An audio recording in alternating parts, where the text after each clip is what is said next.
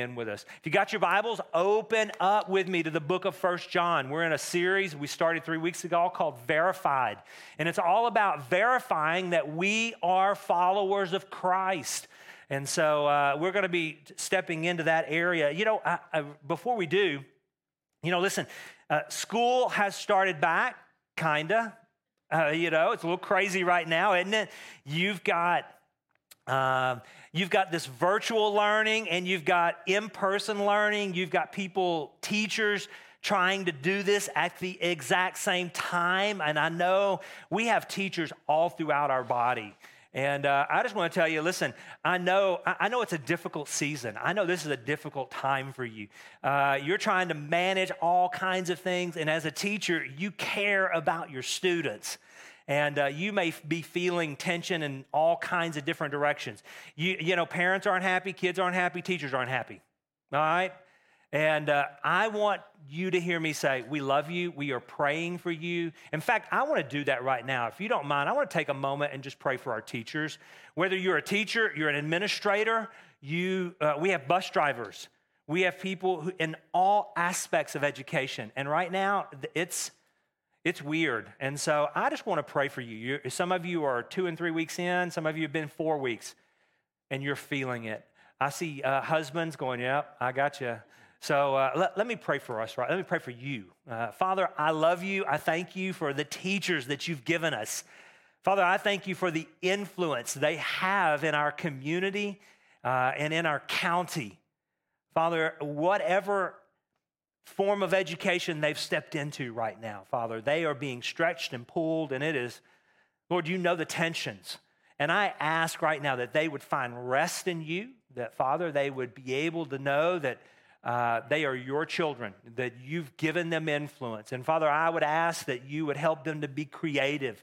I pray, God, that you would help them to be able to uh, rest in the fact that they are loved children of you and that they are not their job, You've given them a spot, but their identity is not in their job. Their identity is in you.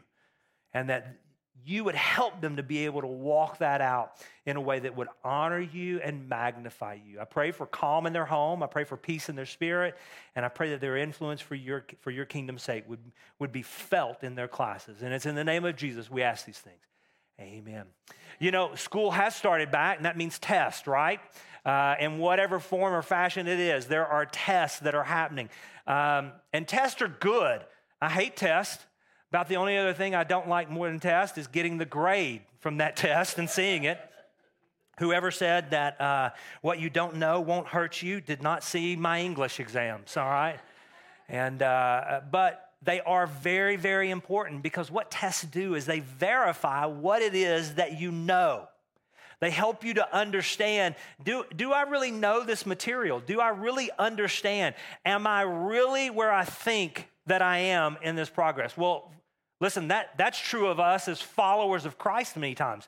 I, I shared with you the last couple of weeks. This, this series is really important to me because I counsel people all the time who claim to be followers of Christ, who are followers of Christ in many instances, but they struggle with do I really know Jesus? Do I have assurance that my salvation is sure? And I always take them to First John because First John is all about being sure. John has given us diagnostic questions. He's given us ways that we can look and see are we truly followers of Christ or are we faking it? Are we fakers? And you know what? Many people don't even realize they're fakers. They don't realize that until they begin to go and they begin to look at what does the Bible have to say and how I live that out. Oh, wait, maybe I'm not truly a follower of Jesus Christ. And so he's given us over the last several weeks ways that we can begin to verify. You remember week one, if you've not watched or been a part of this, I'd encourage you, go back over the next couple of weeks and you catch up. But in the week one, we talked about how people who are verified followers of Christ, they know Jesus, they've been changed by Jesus, and they're committed to the people of Jesus. Last week, if you were here, you remember we talked about people who are verified followers of Christ. They run from the darkness as the scripture says. They run from darkness and they walk in the light. Well, today, John's going to give us three more. He's going to give us three more ways. And, and we're calling them tests. He's going to give us three tests that we can look at to understand are we verified as followers of Christ? The very first test, and I want you to write this down. We always talk about the big three your Bible, your journal, your pen. We tell our kids that. I want you to have them.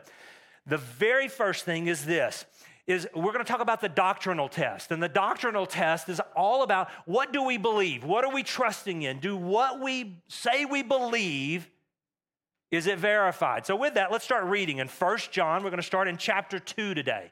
Chapter 2, we're going to go through verses 1 through 11. I'm going to read verses 1 and 2 though. So you read along with me. My little children, notice he, he's speaking like a grandpa. Grandpas can get away with saying a lot of things, can't they? You're going to see that in just a moment. Rodney, my little children, I'm writing these things. I'm not far behind, Rodney, all right? I'm, I'm writing these things to you so that you may not sin. But if anyone does sin, we have an advocate. I want you to underline that advocate. We have an advocate with the Father Jesus Christ, the righteous. I want you to underline that. Verse 2 He is the propitiation.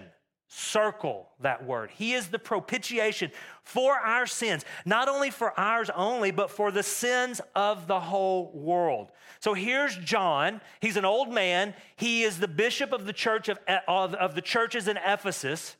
He is there, and he says, notice what he says in verse 1. He says, My little children. He says, I'm writing to you so that you will not sin. Uh, now, listen, he's already told us at the end of chapter one, he says, if you claim to be without sin, he says, you're a liar. You're a liar.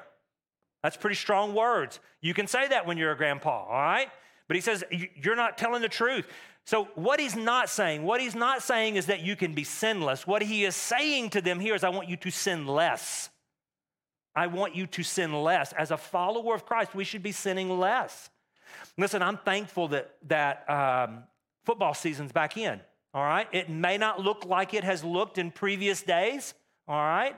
Uh, stands may be like a quarter full, maybe. They may be empty. The Titans, they're not, nobody's gonna be there through the month of September.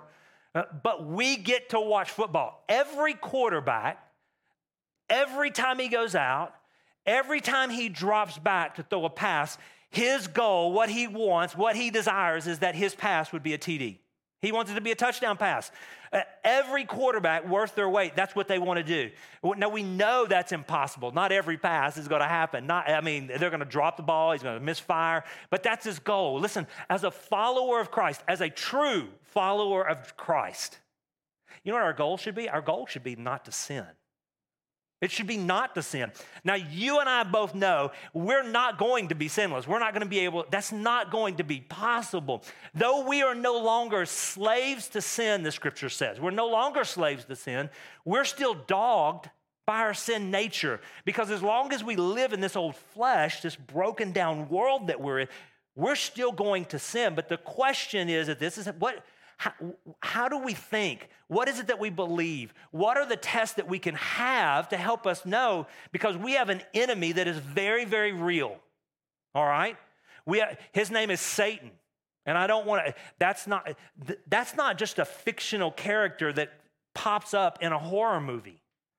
We have a real enemy named Satan whose job, whose desire is to steal, kill, and destroy. The scripture says he is a roaring lion, seeking whom he may devour. And he is coming after those of us who are followers of Christ. And he, he wants you to doubt. He, he wants you to not be secure. And this is why, this is why John wrote this passage. So the very first test is the doctrinal test. But to help us in verses one and two, he gives three truths that I want to quickly hit. He gives three truths that I want to quickly hit because I want you to see them. The first one in, in verse one, truth number one, is that Jesus is our advocate. Did you see there when he says, he says, we have an advocate with the Father, and his name is Jesus Christ. You know what an advocate is, don't you? An advocate is a lawyer. He's someone who stands and defends you. So if you're going to court, this, you want a good criminal defense lawyer. Well, the scripture helps us to see that very really there will be a day when we stand before the Father.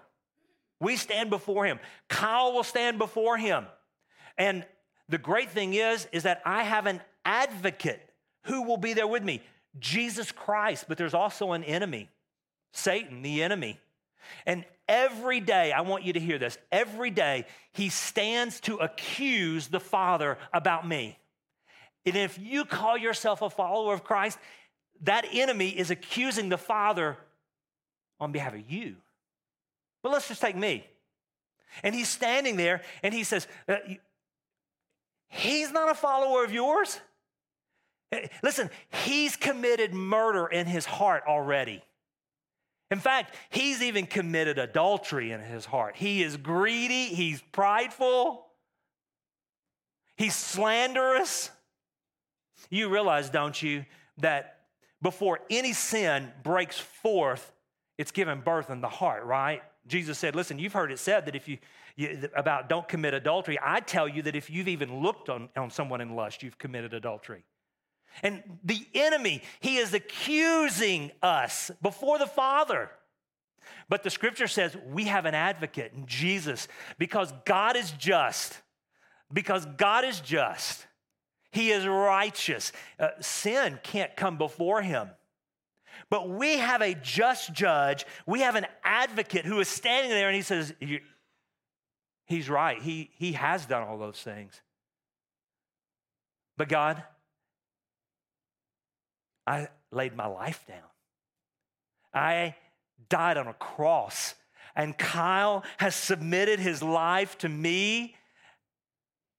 And he's covered by the blood that I shed. And so you can extend mercy to him. You can extend grace to him, not because of anything he's done, but because he's found righteous in me. Listen, guys, that is huge. It's huge. You see, when we sin, the enemy's attacking us, and he's saying, You ain't a believer. Uh, why did you do that? You realize, don't you, that again, I'm gonna keep saying this. It's not about perfection, it's about direction. It's about are you walking towards Christ? Do you look more like Jesus tomorrow than you did today? More like him next year than you do this year? None of us are ever going to be perfect. So when we sin and the enemy is accusing us, we have to be reminded that no, I have an advocate, Jesus, and I am under his blood. And do you realize that our Savior, Jesus Christ, the scripture says he is before the Father today. And you know what he's doing? He is making intercession on behalf of you and me, he is praying on behalf of us. God, he's with me. He's with me. She's with me. So the scripture says, truth number one, if we're going to pass the doctrinal test, that we have to know that we have an advocate. Number two, here's the second one is this, is that Jesus is qualified because he is righteous. He's qualified to be our advocate because he is righteous. Jesus is righteous. That's truth number two. L- look at Second Corinthians chapter 5, verse 21.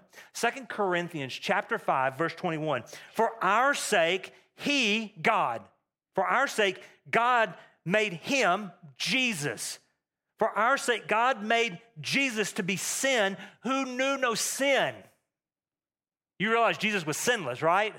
He made him who knew no sin to be sin, so that in him we might become the righteousness of God.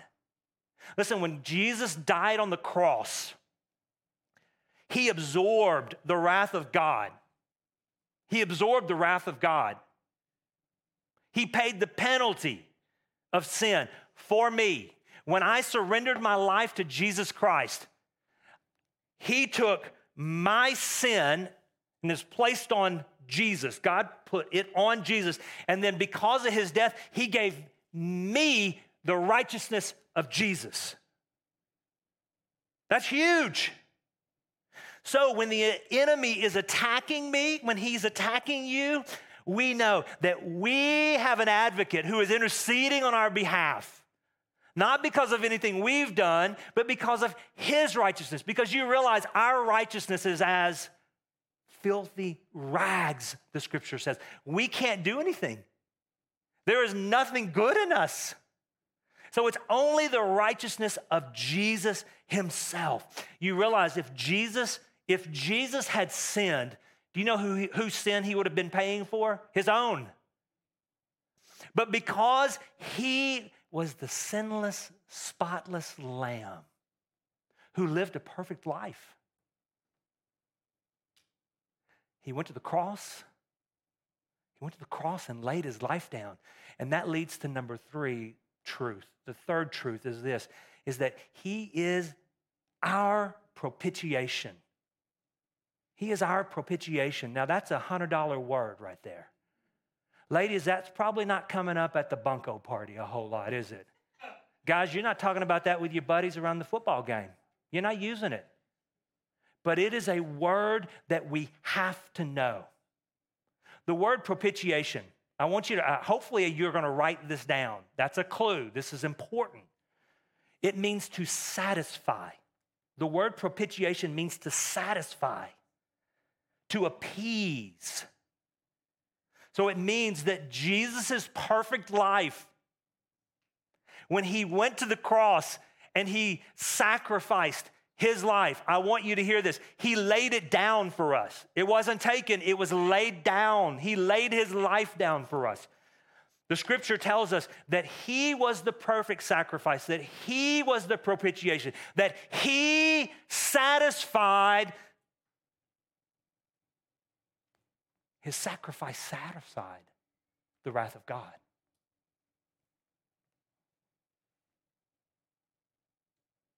Folks, I want to tell you, this is what the sacrificial system of the Old Testament is all about. When they would bring bulls and goats and they would sacrifice them on behalf of sin. It, it didn't, that, that bull and that goat did not satisfy the anger, the wrath. All it did is it caused it to be passed over for a period of time until the scripture says, you remember when you read in the scripture and it says, at the fullness of time, at the fullness of time, do you know who came forth? Jesus born of a virgin. Thank the Lord, Christmas is coming, huh? And he lived that life, and his life, his sacrifice, the perfect sacrifice. In fact, Hebrews tells us, Hebrews tells us that the blood of bulls and goats could never satisfy.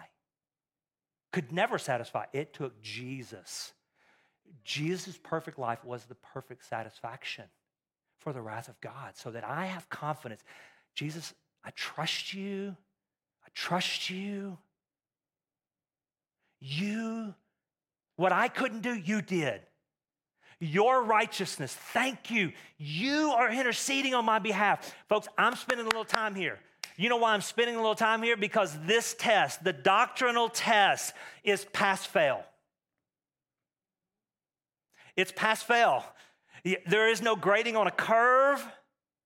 You can't get a B plus and go, yes, you either know him or you don't. And here's my question today Who are you trusting in for your righteousness? Is it you and your good works? Is it you and your good works? The scripture says, we talk about this each week, Matthew chapter 7, the end of the passage, the, the last that Jesus closes out his, his most major sermon.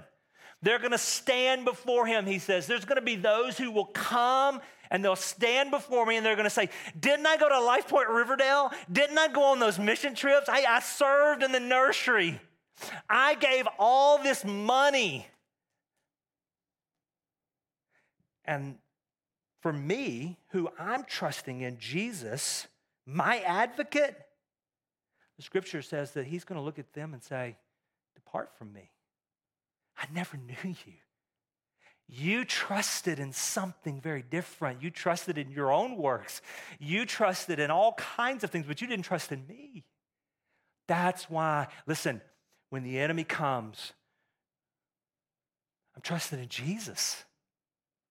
He's my righteousness. Yes, I fail, but you have no power here, Satan. And we run back to Jesus, and Jesus, I'm yours.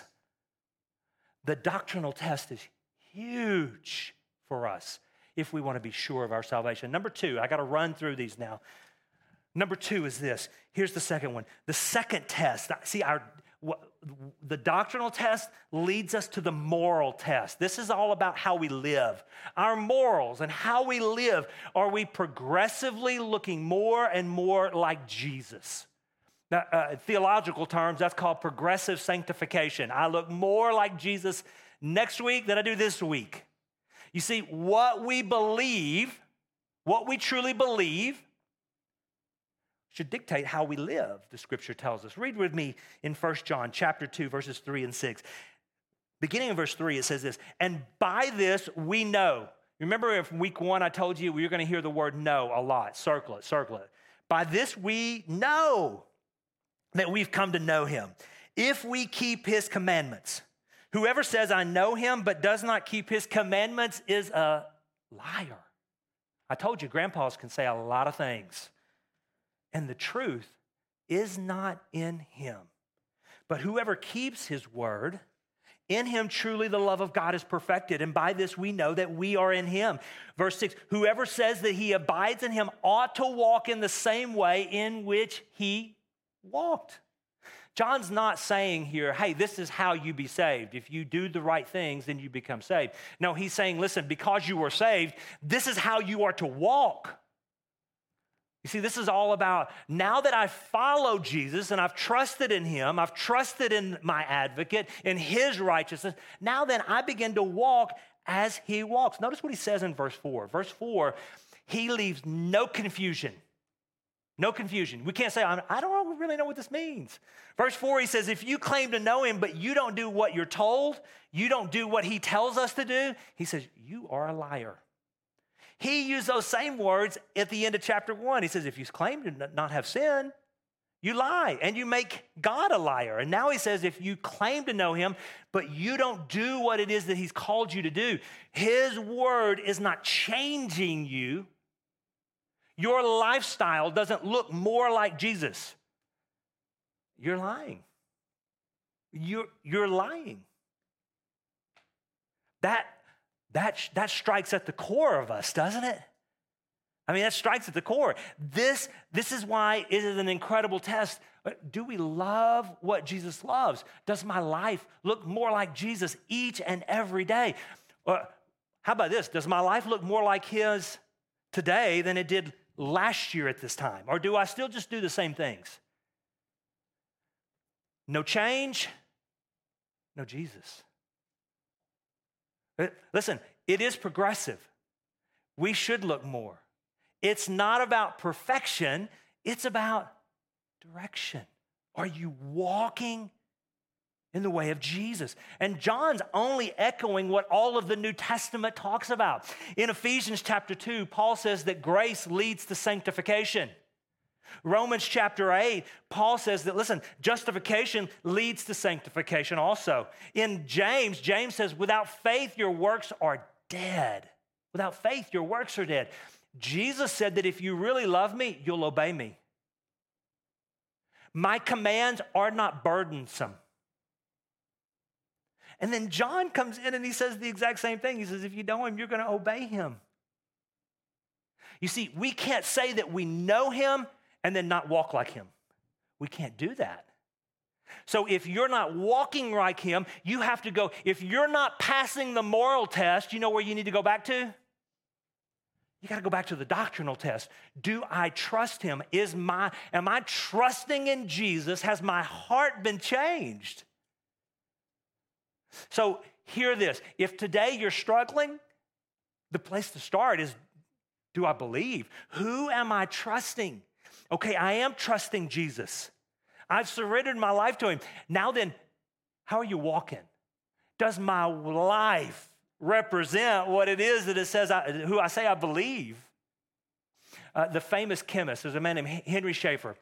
Schaefer was a famous chemist, still is, as a matter of fact. I don't think he has passed away yet. Uh, he is well quoted. He is one of the most cited chemists in all chemistry, modern day. Uh, he, early in life, he is a follower of Jesus. uh, his, his testimony is, is that growing up, he grew up in a nominal Christian home. Uh, a nominal Christian home is basically what we might call cultural Christianity. Jesus didn't really make a difference in the home. They didn't follow the war. They just self they identified. Okay, they just identified. He he recounts a story that he remembers sitting and talking with his dad as a young man, like a high schooler, I believe, if I remember correctly. And as he was talking to him, in their conversation, he said, Dad, the Bible says this. And Mr. Schaefer said back to his son, I know what the Bible says, but it's wrong. Schaefer, by his own testimony, says it was at that day that I said, I, am not going to be a follower. If my dad says that he believes this, but then he also says that it's wrong, I'm a Christian, but I don't follow what the, then I'm not, I, there's no way. And it says that he walked away. Years later, when the Holy Spirit opened his eyes and he came to faith in Jesus Christ, as he grew, he began to realize, and he writes and he says this. I want, you, I want to make sure I read this. He says, It wasn't Christianity that, was, that wasn't real, it was that my dad wasn't a real Christian. So the question today is not just who are you trusting in for your salvation? The, the second question is also who are you believing in? What are you believing in? What does your life reveal about your beliefs? Is your life lining up? Are you passing the test of saying, I believe this, this is who I am? Does your life reveal that? Does your life reveal that? The third test is this the doctrinal test, the moral test. The third test is the relational test. It's the relational test. And this is all about community. What does it look like for us as a community? Do we love one another as a community? Do we love each other as brothers and followers of Jesus? Look what he says in John chapter 1 John chapter 2, start reading verse 7. He says, "Beloved." Now he just said a minute ago, "My dear children." And now he says, "Beloved." I love you. He says, "Beloved, I'm writing you no new commandment, but an old commandment that you have had from the beginning." The old commandment is the word that you have heard. At the same time, it is the new commandment that I'm writing to you, which is true in him and in you, because the darkness is passing away and the true light is already shining. Remember, he, he, you're hearing this language light, darkness again this week. Whoever says he is in the light and hates his brother is still in darkness. Whoever loves his brother abides in light, and in him there is no cause for stumbling. But whoever hates his brother is in darkness and walks in darkness and does not know where he is going because the darkness has blinded his eyes. What was it we talked about last week? Verified believers, what do they do to darkness? They run from it. And he says, listen, if you hate your brothers, if you say, I walk in the light, but I hate my brother, he says, You're walking in darkness. He says, You're walking in darkness. Listen, over the, over the many years, in fact, some of you older guys, some of uh, most of you may know some of these songs. You remember the, the band Foreigner? They, they wrote a song about love. Do you, you remember what it was? I want to know what love is. What about Tina Turner? Tina Turner wrote a song about love. What's love got to, got to do with it? And then the great theologian, uh, Bon Jovi, you give love. Oh, yeah. Listen, any of these songs literally, in some ways, could have been about followers of Jesus.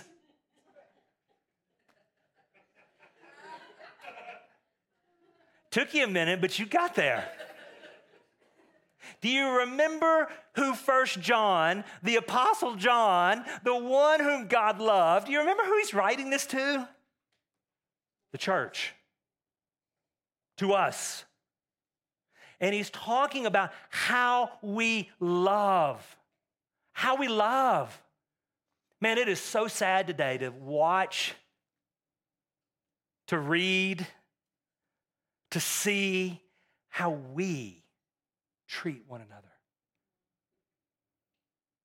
Listen, Jesus said, they're going to know you're my disciples by how you what? Love one another. how you love one another. And the scripture here says, listen, if you say you hate your brother, if you say you hate your brother, but yet you're you're, you're trying to walk in the light, something's not right. If you say, I walk in the light, but I hate my brother, something's not right. Folks, this is so very important. See, it's easy to give lip service, is it not? Oh, yeah, I follow Jesus, but my life doesn't look like it. In fact, my words don't line up.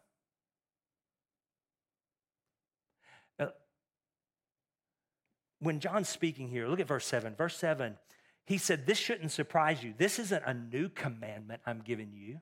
Now, what he, what he is talking about there is, or we, uh, what he could be talking about, is all the way back to Moses, where Moses said, Listen, the greatest commandment is that you love God. So that's a, that, that could be a new command. He says, Listen, this is not a new one. You've been hearing this for a long time. You've been hearing this for a long time. In fact, uh, he could have even been talking about himself because he was described as the apostle of love, the one who loved. Jesus loved him and he loved one another. He loved other people. So he could have been, hey guys, listen, you've been hearing me bang this gong for a long, long time. You know, all pastors have gongs they bang, bells they ring. Some, it is evangelism, evangelism, evangelism, evangelism. Some's discipleship, discipleship, discipleship. For us as a church, we, we talk about sending and sending and sending. For me personally, it's always going to go back to the Word. You hear me. Somehow I always want to circle back to the Word. How do you, are you in the Word? Do you know the Word? Because listen, as a follower of Jesus today, You've got to know the living word. You've got to know what the written word says about the living word and how to live so that we can be a good sending church. So I'm always going to bang that gong. Okay? I'm always going to bang that gong. But you know what? Today, I think our world is a little bit concerned, or I say confused, I should say, about what love really does look like. In our day, in our day, love wins, right? And, we, and, and when love wins, the definition that you always hear is that we're kind of, oh, we just overlook. You just don't don't rock the boat. Don't, you know, you just kind of be quiet. You just smile. Mm. Listen, by that definition, and I think that's a false definition. Okay, I think that's a false definition. In fact, Jesus, uh, uh, I think this is part of that whole, yes, it's an old commandment, but I'm giving you a new commandment because I believe that Jesus redefined what love was on the night before he was betrayed. When he took off his outer robe and he got down on his feet and he washed the feet of the disciples, he set his own agenda aside. He set his own, in fact, that was his agenda, was to serve his people to come alongside them so that they would see this is what real love looks like. Folks, listen, in our world today, so often we're about me, my, mine, I. When real love puts the needs of others above my needs, it's about serving, not being served. In fact, if that were the definition of we just sit back and we just let people do and listen, just, hey, I'm going to keep quiet. Jesus himself, Jesus is love. And what did Jesus tell the, the Pharisees? He said, You brood of vipers, you're whitewashed tombs. Peter, on the day of Pentecost. He said, Listen, Jesus was crucified by the will of God, by the foreknowledge of God. He knew it was planned from eternity past, but you Jews, you're the ones that murdered him. Paul would never be classified as being loving when, he, when he's speaking to the Roman church and he says, Hey, listen, homosexuality is sinful and it's unnatural. Some of you just went, Ooh, you got real tight. But I want you to hear this. This is truth. The Word of God is true. And the most unloving thing we can do as followers of Christ in a body is to watch someone in our body destroy their life because they say they follow Jesus, but they're not living what the gospel is all about.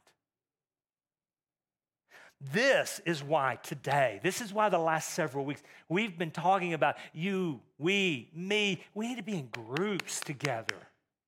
If they're on campus, if there's women's groups, if there's men's groups, if there's small groups, we've got to be in relationship with one another. Because if you don't have the doctrinal test right, the next two, the moral and the relational, it ain't gonna matter. You gotta get the doctrinal thing right. Once you've settled the fact that Jesus is my Savior, He is my Lord. Once that's been settled, listen, for you to live out what you believe, for us to be in community one with another, that's where our groups are so important. So that our lives are rubbing up against one another. And people that I don't necessarily know, or people that I, listen, we're different.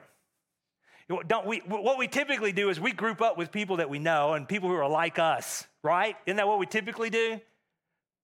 Got a little close, I guess. I don't know. Nobody's agreeing about that. But that's what we do. John, after this, was given a vision in Revelation. Revelation 5, Revelation 7, Revelation 22. And he said that he was able, God, the Lord allowed him to see the throne room. And you know what he saw in the throne room? He saw people from every tribe, every nation, every language, every tongue around the throne of God saying, Holy, holy, holy. Now, I want to be really clear. Verse 1 talked about Jesus being the propitiation for the entire world. I want you to hear that. John doesn't say that he saw the entire world. It doesn't say he saw every language, every tribe, people, and all of those. This is all about those who have surrendered their lives to Jesus Christ as Lord and Savior. Well, there's going to be people from all languages, all tribes, all tongues gathered. You know what? That's why we want our body to look like that. This body. That's why we want our small groups to look like that.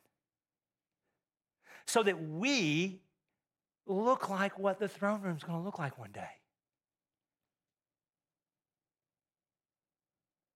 Folks, that's why I'm calling you today. Would you get in a small group? Would you get in one? Maybe get into a class that meets on Wednesday night. Our women's ministries out here, they've got, they've got groups starting up. Men's ministry, once a month, we have a, a thing called GRIT. I don't know what it stands for, but it's GRIT. Men, I want you to get into it. We have men's groups. We have small. Uh, Brian Smith and Kurt Wagner are going to be right out those doors, helping people get involved in groups today. Get involved in a group so that we can walk alongside one another. Listen, let me ask you this three questions. Who are you trusting for your salvation? Is it yourself? Or are you trusting in Jesus Christ alone. Christ alone. Who are you trusting when it comes to what you, what you believe and how that affects your life? Is it what the world says, what internet, what Facebook says? Or is it what the scripture speaks of? Who do you surround yourself with? Would people who look differently than you say, Yeah, they love me? Or are we so insulated that we're not ever around anybody? We're not even in, we're not even in groups today around people that look like us. Listen, it's no wonder that we don't know how to live out the word. It's no wonder that we don't know how to love one another.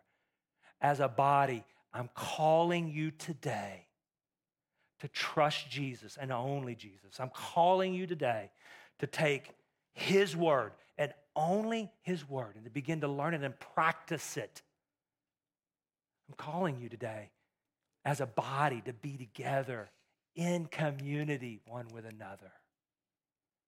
Jesus, I love you and I magnify you. I thank you so much for this community. I thank you for how you're growing us. I thank you for how you're changing us. And Father, I pray that today, if there's someone in here who does not know your Son, Jesus Christ, God, if there's someone who doesn't know Jesus as Savior and Lord, Holy Spirit, would you call them? Would you open their eyes? Would you save them? Would you give them courage to respond? God, I pray that if there's someone in here or some several someones who, yes, they've trusted you and They need help walking this out, Father. I pray that you would help them today to jump into a group, not struggle alone. Jesus, you are, you are who we love. You are who we want to follow. We want our lives to look more like you.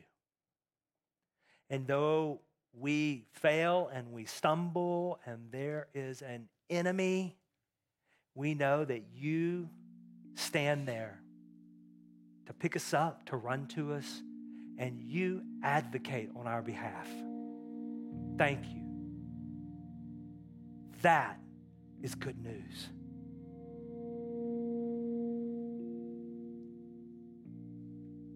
Today, I, I want to tell you how I'd like for you to respond because we all have to respond. When we're confronted with the word, we have to respond. in a couple of ways. One, you may, you, someone may not know Jesus, and I want you to come talk to me. Or you can text the word Jesus to that number, and we will talk with you. But I'm going to be at the back, and I want to meet you. I want to help you know. Kurt will be there, CJ will be there, Brandy will be there, there'll be others. We want to help you know Jesus. Maybe today you need to step into a group.